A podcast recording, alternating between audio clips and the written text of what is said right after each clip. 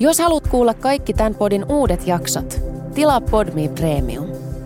Voit testata Premiumia kaksi viikkoa ilmaiseksi ilman sitovaa määräaikaisuutta. Lataa siis Podme ja löydät kaikki sun suosikkipodit yhdestä sovelluksesta. Tervetuloa uuden jakson pariin. Tänään poikkeuksellisesti ei puhuta todellisista rikoksista. On täysikuu ja Halloween ilta, joten teeman sopien luvassa on kauhutarina. Tämän fiktiivisen kertomuksen on luonut hyvä ystäväni Lotta. Hän on se, jonka kanssa olen fiilistellyt tätä juhlaa yläkouluikäisenä järjestämällä naamiaisia, joissa pukeuduimme esimerkiksi ruumismorsiammiksi ja vampyyreiksi. Olisi siis mahdotonta ohittaa Halloweenia tässä podcastissa. Tämän kertomuksen nimi on Omenatarha.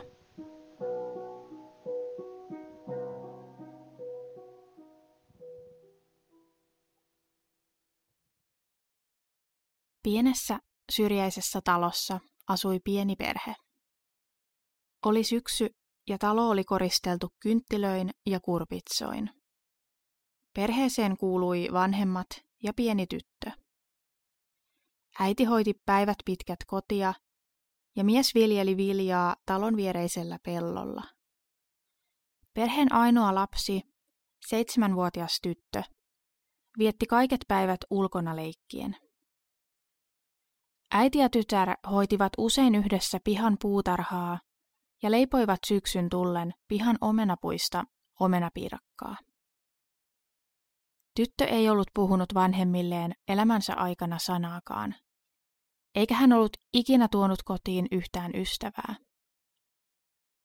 Vanhemmat olivat huolissaan tyttärestään, ja koulukiusaamisen pelossa äiti opetti häntä kotona. Eräänä päivänä äiti ja tytär istuivat puisen keittiön pöydän ääressä opiskelemassa, ja omenapiiras odotti liedellä uunin lämpenemistä. Perheen isä sai samaan aikaan päivän sadonkorjuutyön pellolla valmiiksi ja suuntasi kohti kotia. Hän istahti vielä kotiportaille, katse puutarhaan ja auringon laskuun päin. Hän nappasi portailta kurpitsan syliinsä ja iski veitsensä siihen. Hän kaivoi kurpitsan sisälmykset ulos ja viilsi sen kasvoille karmivan hymyn. Mies hymyili kurpitsalle takaisin. Ensi yönä olisi Halloween. Hän nousi portailta ja suuntasi sisälle keittiöön etsimään kurpitsaan kynttilää. Keittiö oli tyhjä ja liedellä odotti valmis omenapiiras. Hän leikkasi kädessään olevalla veitsellä siitä siivun ja availi keittiön kaappeja. Tiedän, että niitä on täällä jossain, mies mumisi ääneen ja kurtisti kulmiaan. Hän haukkasi piirasta palasen ja alkoi samantien kakoa. Jotain oli tarttunut hänen kurkkuunsa. Hän tarrasi kiinni ruokapöydästä ja kakoi kurkkuaan. Veitsi tippui hänen kädestään kolisten lattialle. Hän yski suustaan verta ja sylkäisi kädelleen monta veristä hammasta. Mies kauhistui ja katsoi omenapiirasta tarkemmin. Omenapiirassa oli revittyjä hampaita suonineen, siisteihin riveihin aseteltuna. Mies alkoi joutua paniikkiin. Ei hätää, isä. Mies jähmettyi ja kääntyi hitaasti. Hän näki tyttärensä seisovan keittiön oven suussa, puoliksi pimeässä eteisessä. Tyttö tuli keittiöön hämärään valoon ja hymyili mielipuolisesti. Tyttö otti veitsen lattialta ja sanoi uudestaan, tällä kertaa luonnottoman iloisella äänellä. Ei hätää.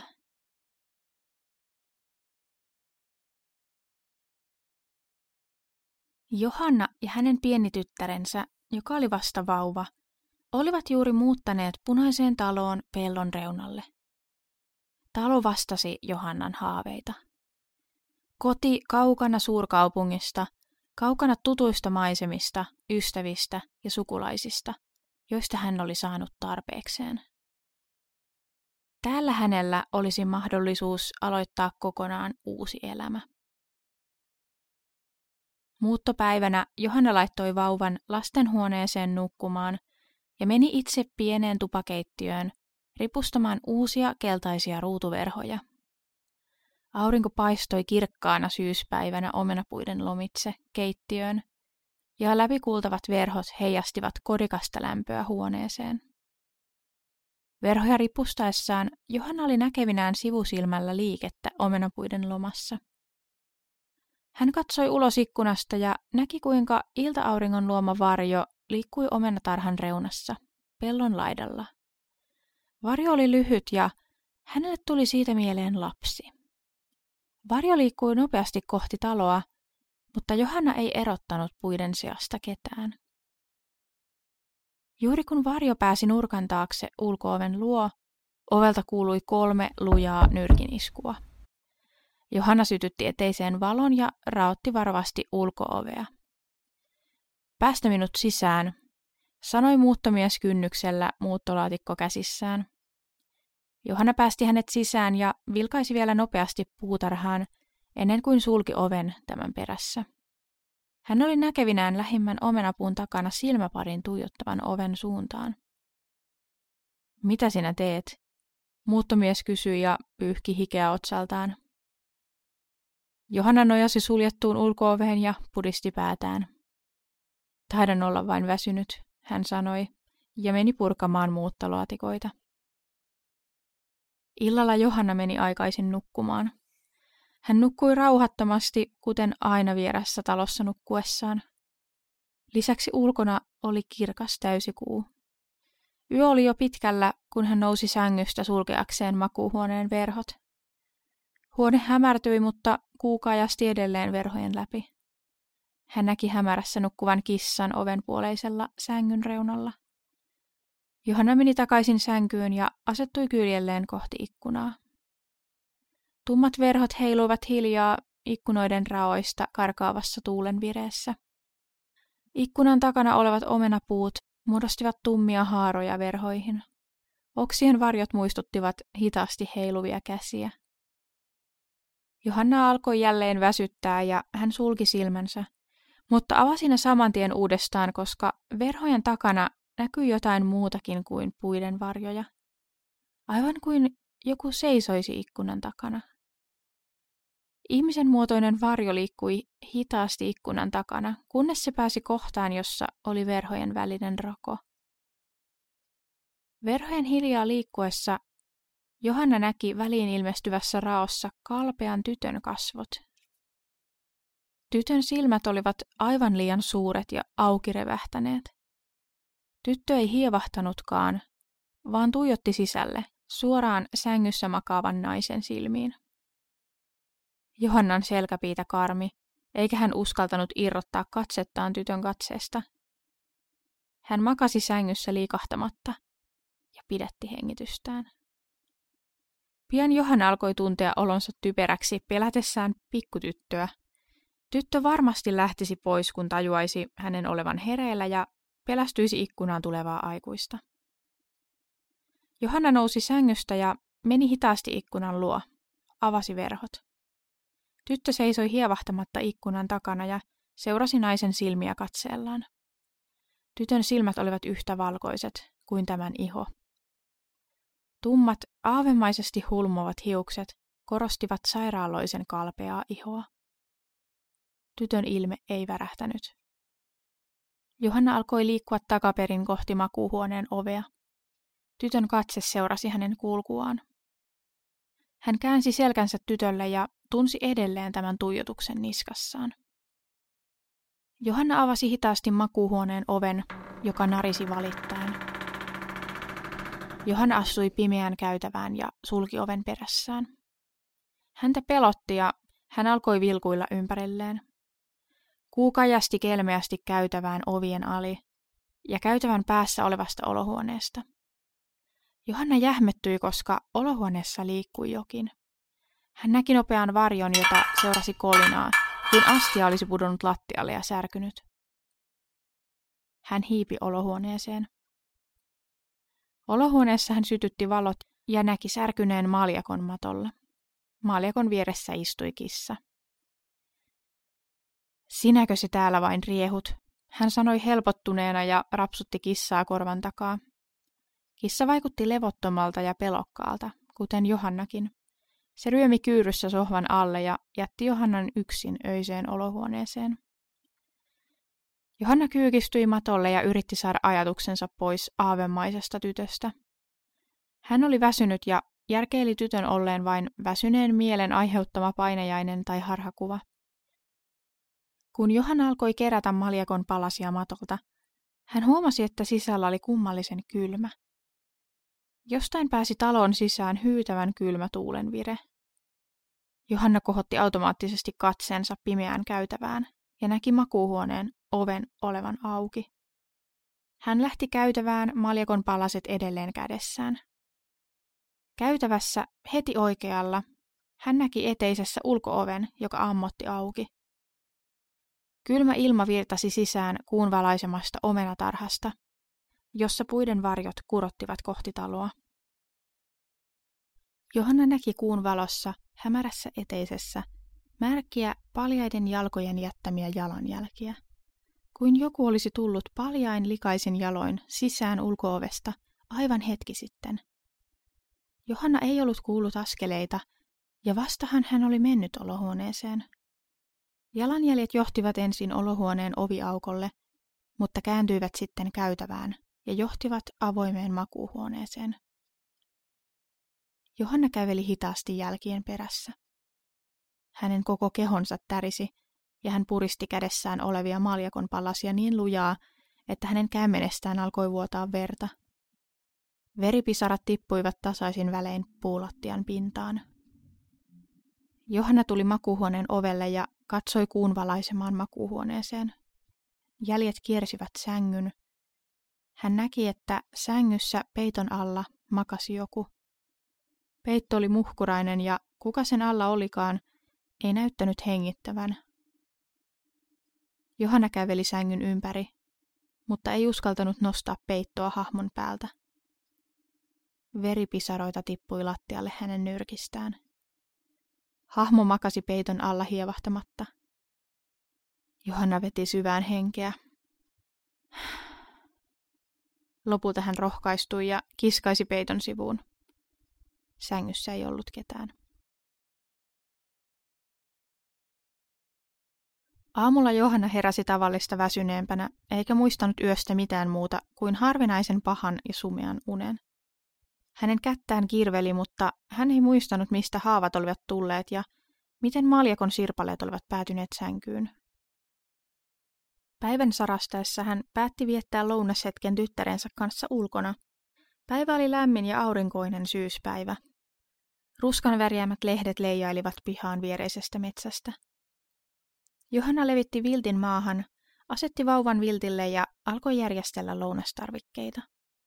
Hän huomasi unohtaneensa lusikat ja riensi portaita ylös hakemaan niitä keittiöstä. Vauva jäi yksin viltille ja oli erityisen hyvällä tuulella. Vauvalla oli käsissään omena, jota hän yritti imeskellä hampaattomalla suullaan. Äkkiä omena lipsahti vauvan kömpelöstä otteesta ja vierähti talon alle.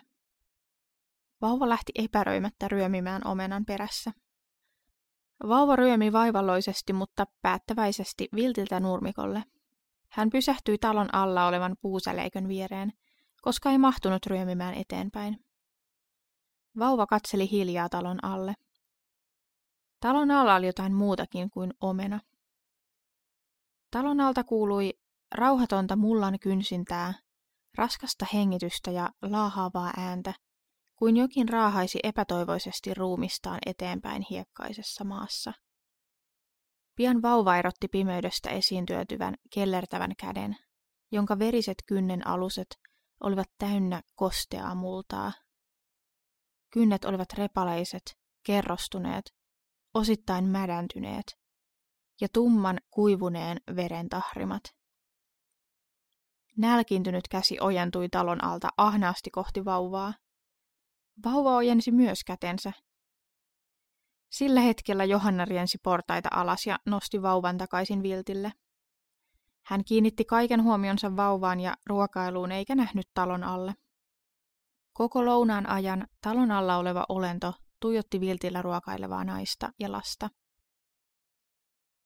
Myöhemmin, kun vauva oli mennyt päiväunille ja Johanna pesi vielä evästarvikkeita keittiössä, hän sattui katsomaan ulos. Hän näki pikkutytön omenatarhassa. Tyttö seisoi hievahtamatta ja tuijotti talon ovea. Tytöllä oli pitkät, ruskeat hiukset, jotka valuivat likaisina takkuina vyötärölle. Tytöllä oli yllään musta, koruton mekko ja kädessään hän roikotti tahraista pehmojänistä. Johanna katsoi tyttöä hetken hämmästyneenä. Tytössä oli jotain tuttua, mutta hän ei saanut mieleensä mitä. Hän meni ovelle ja kutsui tytön sisälle lämmittelemään. Tyttö liikkui hiljaa kohti ovea, melkein kuin pari milliä maan yläpuolella leijuen, ja seurasi Johannaa keittiön. Haluatko mehua? Johanna kysyi ystävällisesti ja ohjasi tytön istumaan pöydän ääreen. Asutko tässä lähellä? Tyttö ei puhunut mitään, tuijotti vain eteensä. Johanna hymyili tytölle lempeästi ja meni jääkaapille etsimään mehua. Sinun ei tarvitse ujostella minun seurassani, hän sanoi ja kääntyi takaisin tytön puoleen. Tyttö oli kadonnut. Johanna katseli hämillään mehulasi kädessään ympäri keittiötä. Lastenhuoneesta kuului itkua. Oliko tyttö mennyt lastenhuoneeseen? Johanna meni huoneen ovelle, mutta ovi oli lukossa. Hän nyki ovea. Hän kumartui katsomaan oven alia, näki tytön paljaat, likaiset jalat pinnasängyn vieressä. Johanna alkoi nykiä ovea lujemmin ja huusi, avaa ovi! Ovi revähti yllättäen auki ja hän syöksyi huoneeseen. Pikkutyttö oli kadonnut ja vauva itki edelleen. Sängyssä vauvan vieressä oli virnistävä pehmojänis. Illalla Johanna koristeli kodin Halloween koristein. Hänen tyttärensä oli vielä liian nuori nauttiakseen Halloweenista, mutta se oli aina ollut Johannan lempijuhla. Tänä vuonna koristelu oli muuton vuoksi jäänyt viime tippaan, mutta hän oli tyytyväinen lopputulokseen. Paperiset lepakot ja hämähäkit olivat vallanneet kodin ja ulkona portailla oli valaistuja kurpitsalyhtyjä. Johanna aikoi valvoa ja katsoa lempi Halloween elokuviaan läpi yön. Hän oli leiponut itselleen omenamuffinsseja ja koristellut ne tekemillään suklaahämähäkeillä. Johanna viimeisteli vielä keittiön siivousta. Pian hän pääsisi rentoutumaan hyvällä omalla tunnolla olohuoneen TVn ääreen. Eteisestä kuului hidasta raavintaa. Johanna ei kääntänyt katsettaan tiskeistä. Kissa se siellä tavallisen tapansa pyysi päästä pihalle ja raapi ulkoovea. Tulen ihan pian. Malta vielä hetki, niin päästän sinut ulos. Hän tokaisi eteiseen suuntaan. Raavinta lakkasi saman tien. Johanna hymyili ja laittoi lautasia kuivauskaappiin. Hetken kuluttua raavinta alkoi taas. Tällä kertaa raavinta oli levotonta ja aggressiivisempaa. Minä tulen! Johanna huudahti ja laski lautasen takaisin tiskialtaaseen. Hän riensi ärtyneenä eteiseen ja oli valmiina torumaan kissaa oven naarmuttamisesta. Eteisessä ei kuitenkaan näkynyt kissaa tai ketään muutakaan, mutta raavinta kuului edelleen voimakkaana. Raavinta kuului eteisen lattian alta. Mitä kummaa? Johanna mumisi hämmentyneenä. Hän arveli, että kissa oli unohtunut päivällä ulos ja jäänyt talon alle jumiin. Hän puki sadetakin ylleen ja kipaisi hakemaan avainnippuaan olohuoneen pöydältä. Olohuoneeseen saapuessaan hän hätkähti, sillä kissa seisoi keskellä olohuoneen pöytää karvat pystyssä ja sähisi. Kun hän ojensi kätensä kissaa kohti rauhoitellakseen sitä, se syöksyi sohvan alle. Hänellä oli vain yksi kissa. Johanna otti siitä huolimatta avaimet ja meni ulos tarkistamaan, mikä eläin talon alla oli kiipelissä. Ulkona satoi kaatamalla, ja Johanna kiskoi sadetakkia tiukemmin ympärilleen. Hän käveli kuistin portaat alas ja kyykistyi talon alla olevan puuseleikön viereen. Hän otti sadetakin taskusta pienen taskulampun ja valaisi sillä talon alle. Hän tihrusti silmiään sateessa. Siinä samassa luiseva keltainen käsi työntyi puuseleikön reiästä ja tarasi lujalla otteella Johannan kaulaan. Johanna katsoi suoraan olennon verestäviin, pullottaviin silmiin, jotka katsoivat ahnaasti talon alta. Olento näytti kaukaisesti naiselta, jonka hiukset olivat lähes kokonaan poissa. Kasvoista roikkui repaleista nahkaa, jonka alla näkyi tulehtunutta sidekudosta. Olennon suu oli runnottu ja hampaaton, sen näköinen kuin siitä olisi revitty väkivaltaisesti hampaat ja kieli irti. Talon alla oleva nainen kähisi ja haukkoi veristä suutaan, puristaen raivokkaammin Johannan kaulaa. Johanna yritti huutaa, mutta ei saanut enää henkeä. Taskulamppu putosi maahan. Valo värisi hetken, mutta sammui sitten. Voinko auttaa jotenkin, kuului miehen ääni pimeästä, sateen ropinan seasta. Kuristava käsi oli kadonnut Johannan kaulalta. Johanna yskiä nousi kompuroiden mutaisesta maasta. Hän näki parin metrin päässä tumman miehen hahmon, mutta ei erottanut tämän kasvoja pimeässä. Kuka olet? Johanna kysyi käheällä äänellä ja otti tukea talon seinästä. Asuin tässä talossa ennen vaimoni ja tyttäreni kanssa. Nyt asun pienemmässä talossa parin kilometrin päässä täältä. He kuolivat tasan vuosi sitten. En tiennyt, että täällä asuu joku, mies sanoi. Vaikutti siltä, ettei mies ollut nähnyt talon alla olevaa naista. Taskulamppu syttyi miehen kädessä ja Johanna näki, että toisessa kädessään hän piteli kukkakimppua. Mies katsoi Johannaa huolestuneena. Mitä tapahtui? Johanna ja mies menivät keittiöön. Johanna keitti miehelle teetä ja tarjosi leipomiaan Halloween herkkuja. Hän ei uskaltanut avautua vieraalle miehelle, vaan oli varovainen ja kyseli mieheltä tästä itsestään.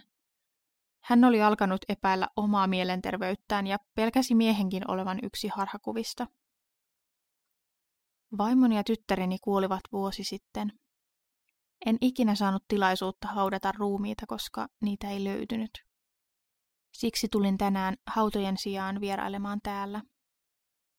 Mies siveli pöydälle laskemiaan kukkia ja katseli keittiötä. Täällä näyttää erilaiselta.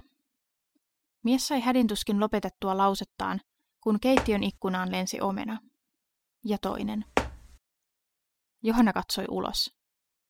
Taas tuo tyttö, hän huudahti, ja mies ilmestyi hänen vierensä. Omenapuiden joukossa seisoi tyttö kurpitsalyhty kädessään. Tyttö käänsi selkänsä ikkunalle ja lähti kävelemään paljain jaloin syvemmälle omenatarhaan. Se on hän! Mies huudahti ja juoksi ulos. Johanna ei ehtinyt sanoa mitään, vaan jäi seuraamaan miehen juoksua omenatarhaan ikkunasta. Mies katosi puiden sekaan. Heti miehen kadottua näkyvistä ulkona kaikui hyytävä, tuskainen miehen huuto. Johanna oli kauhuissaan ja päätti, että nyt sai riittää. Hän ei enää välittänyt, vaikka kaikki olisi hänen mielensä tuotosta. Hän halusi apua. Hän meni eteisen pöydän ääreen ja nosti puhelimen luurin. Hän näpytteli poliisin numeron, mutta luurista ei kuulunut mitään. Johanna yritti uudestaan. Luuri oli edelleen mykkä. Hän kyykistyi tutkimaan pistorasiaa ja puhelimen johtoa. Johto oli leikattu poikki ja lattialla lojuivat vaaleanpunaiset sakset. Siinä samassa lastenhuoneesta alkoi kuulua sekopäistä naurua, tytön naurua. Johanna juoksi lastenhuoneeseen, mutta siellä ei ollut ketään. Vauva oli kadonnut pinnasängystä. Johanna joutui panikkiin ja alkoi etsiä vauvaa lastenhuoneen nurkista, kaapista, leluhyllystä, kaikkialta. Silloin hän huomasi, että pinnasänkyyn oli ilmestynyt aiemmin miehen kädessä ollut kukkakimppu. Kukat ja kaunis käärepaperi olivat märän punaisen veren tahrimat. Johanna nosti kukkakimpun ja katkenneiden kukkien joukosta varisi lattialle verisiä hampaita. Johanna heitti kukat kauhuissaan lattialle. Johanna syöksyi epätoivoisena ulos ja meni autonsa. Hän käynnisti sen. Auton kirkkaat valot valaisivat pimeää omenapuutarhaa ja loivat sinne pitkiä mustia puiden varjoja. Johanna vilkaisi taustapeiliin ja näki tytön istumassa takapenkillä. Tytön silmät katsoivat liian suurina ja valkoisina peiliin, ja tytön suupielistä valui tuoretta verta. Tyttö alkoi nauraa ja veri roiskui hänen suupielistään. Johanna avasi auton oven ja juoksi paniikin vallassa pakoon, mutta kompuroi ja kaatui mutaiseen maahan. Joku oli tarrautunut hänen jalkansa. Johanna katsoi taakseen ja näki, että kuraiset kellertävät kynnet painautuvat hänen pohkeeseensa, joka alkoi vuotaa lämmintä verta. Hän parkaisi kivusta ja alkoi potkia vapaalla jalallaan olennon kättä. Olennon käsi napsahti poikki, kuin kuiva oksa. Johanna alkoi ryömiä epätoivoissaan eteenpäin, raahaten veristä jalkaa perässään. Olennolta irronnut käsi luiskahti irti pohkeesta ja lojui hetken liikkumattomana maassa. Pian käsi alkoi kuitenkin liikkua nopeasti sormien varassa ja katosi metsään. Johanna näki itsekseen liikkuvan käden ja hätääntyi entisestään. Hän kiskoi itseään käsivoimin nopeasti niin kauas autosta, olennosta ja pikkutytöstä kuin mahdollista. Johanna ryömi omenatarhaan ja piiloutui omenapuun taakse. Hän nojasi puuhun ja yritti saada henkeä. Hän oli hiestä märkä ja hänen teki mieli kiljua. Pelko sai hänet kuitenkin sulkemaan silmänsä ja olemaan hiljaa. Ei hätää, kuului tytön kuiskaus aivan Johannan korvan vierestä. Johanna avasi silmänsä ja näki pikkutytön hymyilevän vieressään. Tytöllä oli toisessa kädessään kurpitsalyhty ja toisessa tulitikku. Ei hätää, tyttö sanoi uudestaan ja pudotti tulitikun maahan. Johanna ehti nähdä maassa tytön jaloissa lojuvan kanisterin juuri ennen kuin omenatarha leimahti liekkeihin.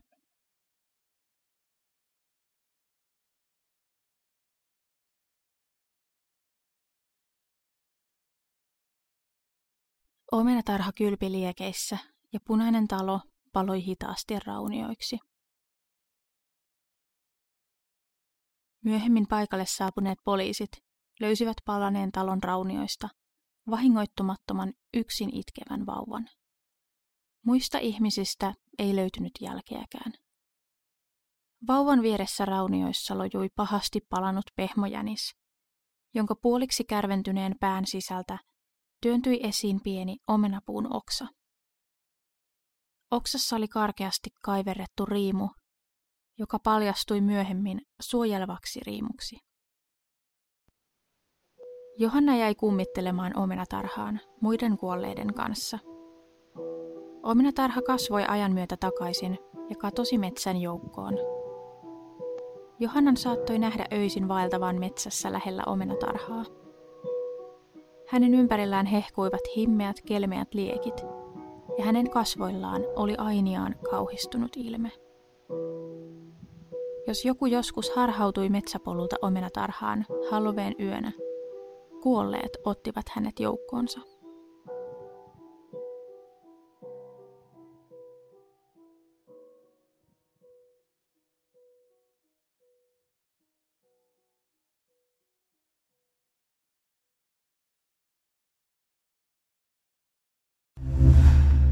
Kuuntelit Podmin Premium-podcastia.